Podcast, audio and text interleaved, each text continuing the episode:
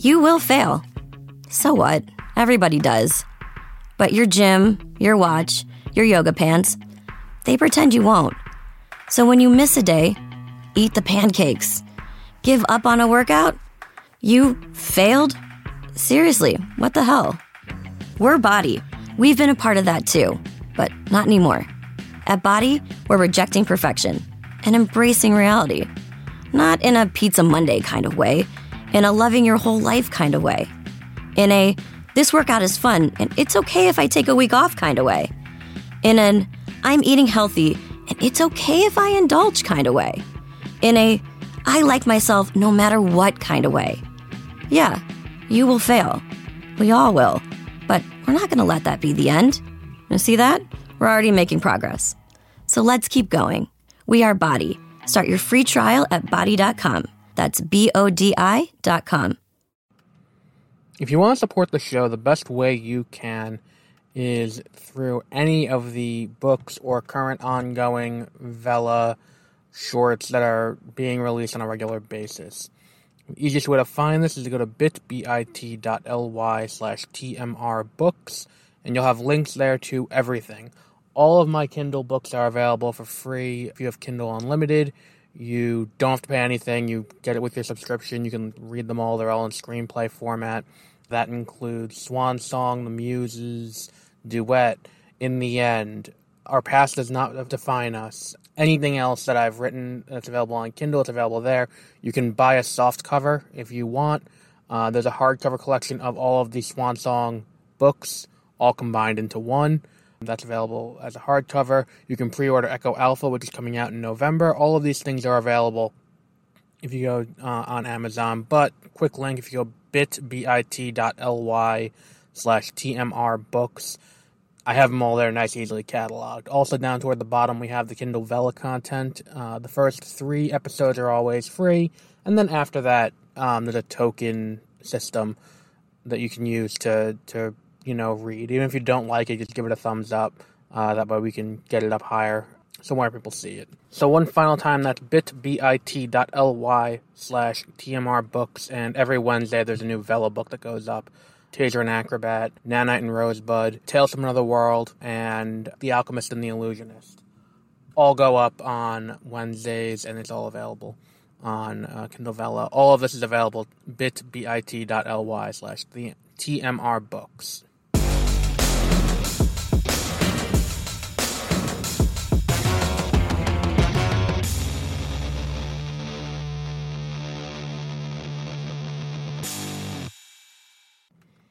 Welcome to Beware of Spoilers. I am Adam. Let's discuss episode five of What If.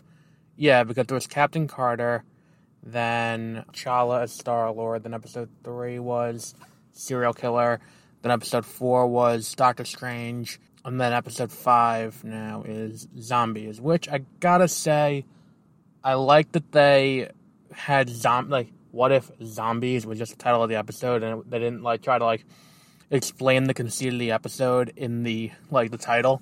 Um because i saw it this morning like when i like every morning i wake up on one or every wednesday i wake up and i look to see what the episode is of that week and i'm like ugh.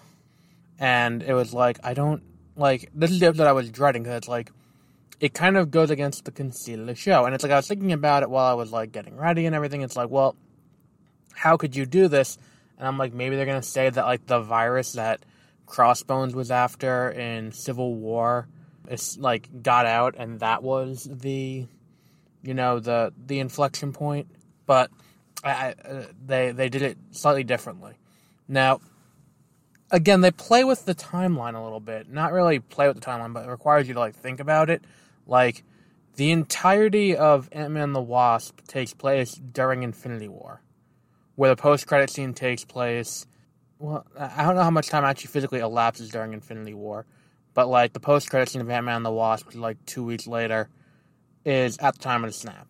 So by the time like the the the Black Order come to Earth and and Hulk comes to Earth, the zombie apocalypse is already upon us, and you get this. You know, you have a small little ragtag team of you know Avengers who are you know or the remnants who are going to you know try and stop the zombie apocalypse. And I'll give the show this the action's really good. I mean, it's a pretty, you know, cut and dry zombie apocalypse episode. If you've seen one, you've seen them all. Where it's like, you know, zombies are here.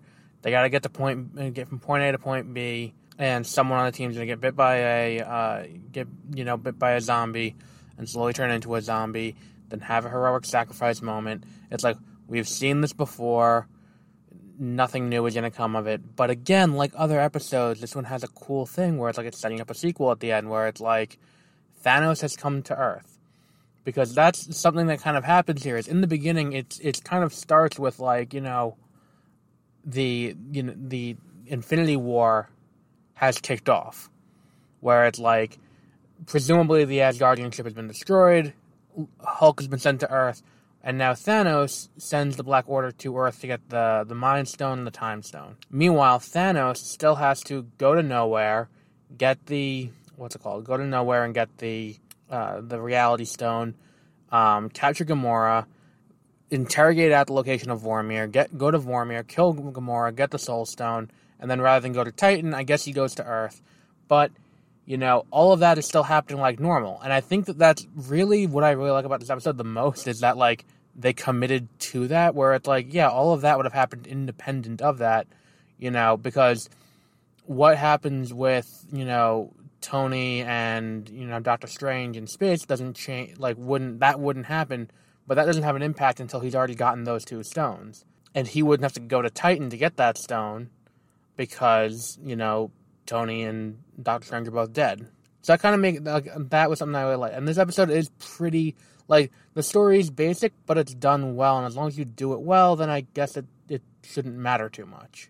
What else I want to say with this? Um, the gore. Oh my god! Like I was see, and that was something else that I was hesitant about with this episode. It was how much are they going to like? How much are they going to commit to the like the zombiness of it? Like if you're gonna do a zombie episode, you gotta like. It, it, there's a certain amount of grotesque body horror that goes into creating something like this, and this they commit. Like, it opens and like Iron Man's beheaded in like the first five minutes. Like, it, like at, at one point, um, Sharon Carter gets bit by a zombie and turns into a zombie so Hope kills her by shrinking down, flying into her mouth, and expanding inside of her head. And it's like, it's fucking bizarre. And I'm like, they let them do this over at Disney. Like, we're gonna do an animated show on Disney Plus, which by and large is um it, it has the same like comedic sensibilities as any other like Disney Channel original animated show. Or like I don't want to even say that. I want to say like if you watch like you know any other animated show. It's got the same comedic timing and, and all of that. So and it's like they they commit here with this. And uh, again, I have this issue where it's like if it weren't for WandaVision, we wouldn't be able like and even with WandaVision, I still don't buy like the the relationship between the Vision and Wanda is is this one where it's like, you know, the two of them are willing to go to such disturbing lengths to keep up the illusion that they're in this relationship. Like the idea that, you know, in WandaVision, she's willing to abduct an entire town and mind control them into living out this this perverse fantasy life based on sitcoms while at the same time like you know here he he is here and the zombie apocalypse has happened somehow wanda got bit by a zombie i mean i guess she got bit the same way that like tony stark did with Ant Man. Ant Man shrunk down and bit him.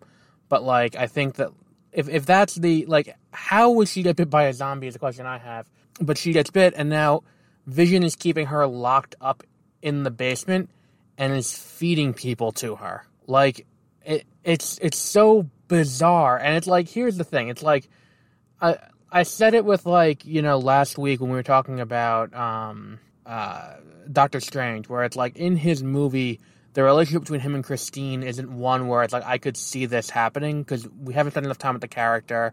Uh, Christine only had the one movie, and in the movie she had maybe 20 minutes of screen time, if that.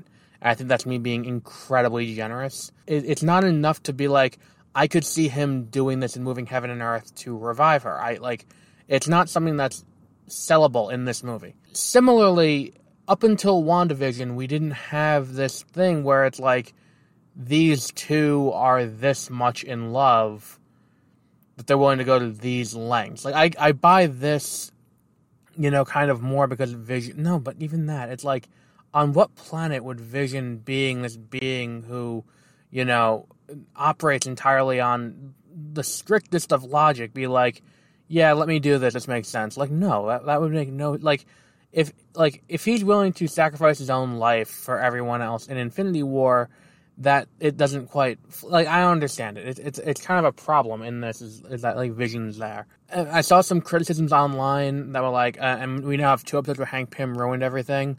Like, I wouldn't say Hank Pym ruined this one. Um, and by the way, when they went back to the quantum, like the quantum realm, and you see the quantum realm rendered in the the animation style, it's beautiful. And that's the thing with this show is like everything about it is beautiful. Even when they cut Captain America in half with his own shield, and Bucky takes up the shield, it's you know it, it's cool. But I think that like where we're gonna go with this is that the Marvel Zombies timeline is going to be where they do the Endgame story, um, which is not like it's one of those things where it was a key selling point of the show. I would say as much as Captain uh, Captain Carter was definitely number one. Had Chadwick Boseman not died, I feel like his episode would have been number three, and Marvel Zombies would have been number two. But uh, and I think that like you know if we look at how this kind of broadly works and how this you know what what we're what we're kind of expecting watching this show, I think that it's it, it like this episode is the strongest, but it's still not a great show altogether. Hopefully, we get a little more time before we get into the like the sequels and we get some more cool concepts. Like I like I the Doctor Strange story, I think is going to get sequelized only because I said this last week before comicbook.com ran it that I think this is going to be the Doctor Strange that we see in um, No Way Home is going to be the one from that timeline. We also have a trailer where we see this Doctor Strange interacting with Captain Carter, and there are rumors that she's going to appear in Into the Multiverse of Madness. So, you know, by and large, there's a lot of options here that can be explored, and I think that, like, you know, we we are going to get the Ego episode.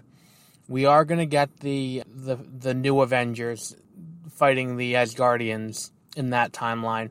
We are going to get Captain Carter and, and the, the Avengers of that timeline we're gonna get all these things, but like I want to see more. Like I think we're gonna get before we go really too much further. We have to get the one of Tony Stark, you know, being saved by Killmonger. I want to know the circumstances that lead to that scenario. So with that, we'll wrap up here for today. Uh, we got a pretty packed weekend coming up with the card counter and then small engine repair Saturday and then Sunday. On here, on 30 Minute Reviews this week, we are going to be covering Shang-Chi's record shattering box office, uh, the Disney Genie Plus uh, incident, I guess we'll call it, in um, down in in, uh, in Disney World and Disneyland, and we'll talk about um, Rogue One and two episodes of Flash. So until then, have a great rest of your day. Do you like the show? Do you hate the show? Are you indifferent to the show? No matter what, you should probably let us know what we're doing so we can change it to better suit you, the listener's needs. You can go to either bit.ly slash BOS contact, which is a contact form page you can use. Also, you can just email us directly at 30minutereviews at gmail.com. If you have questions that you would like us to answer, we can answer them on the air. We have a few questions every week that will be selected to be answered on air.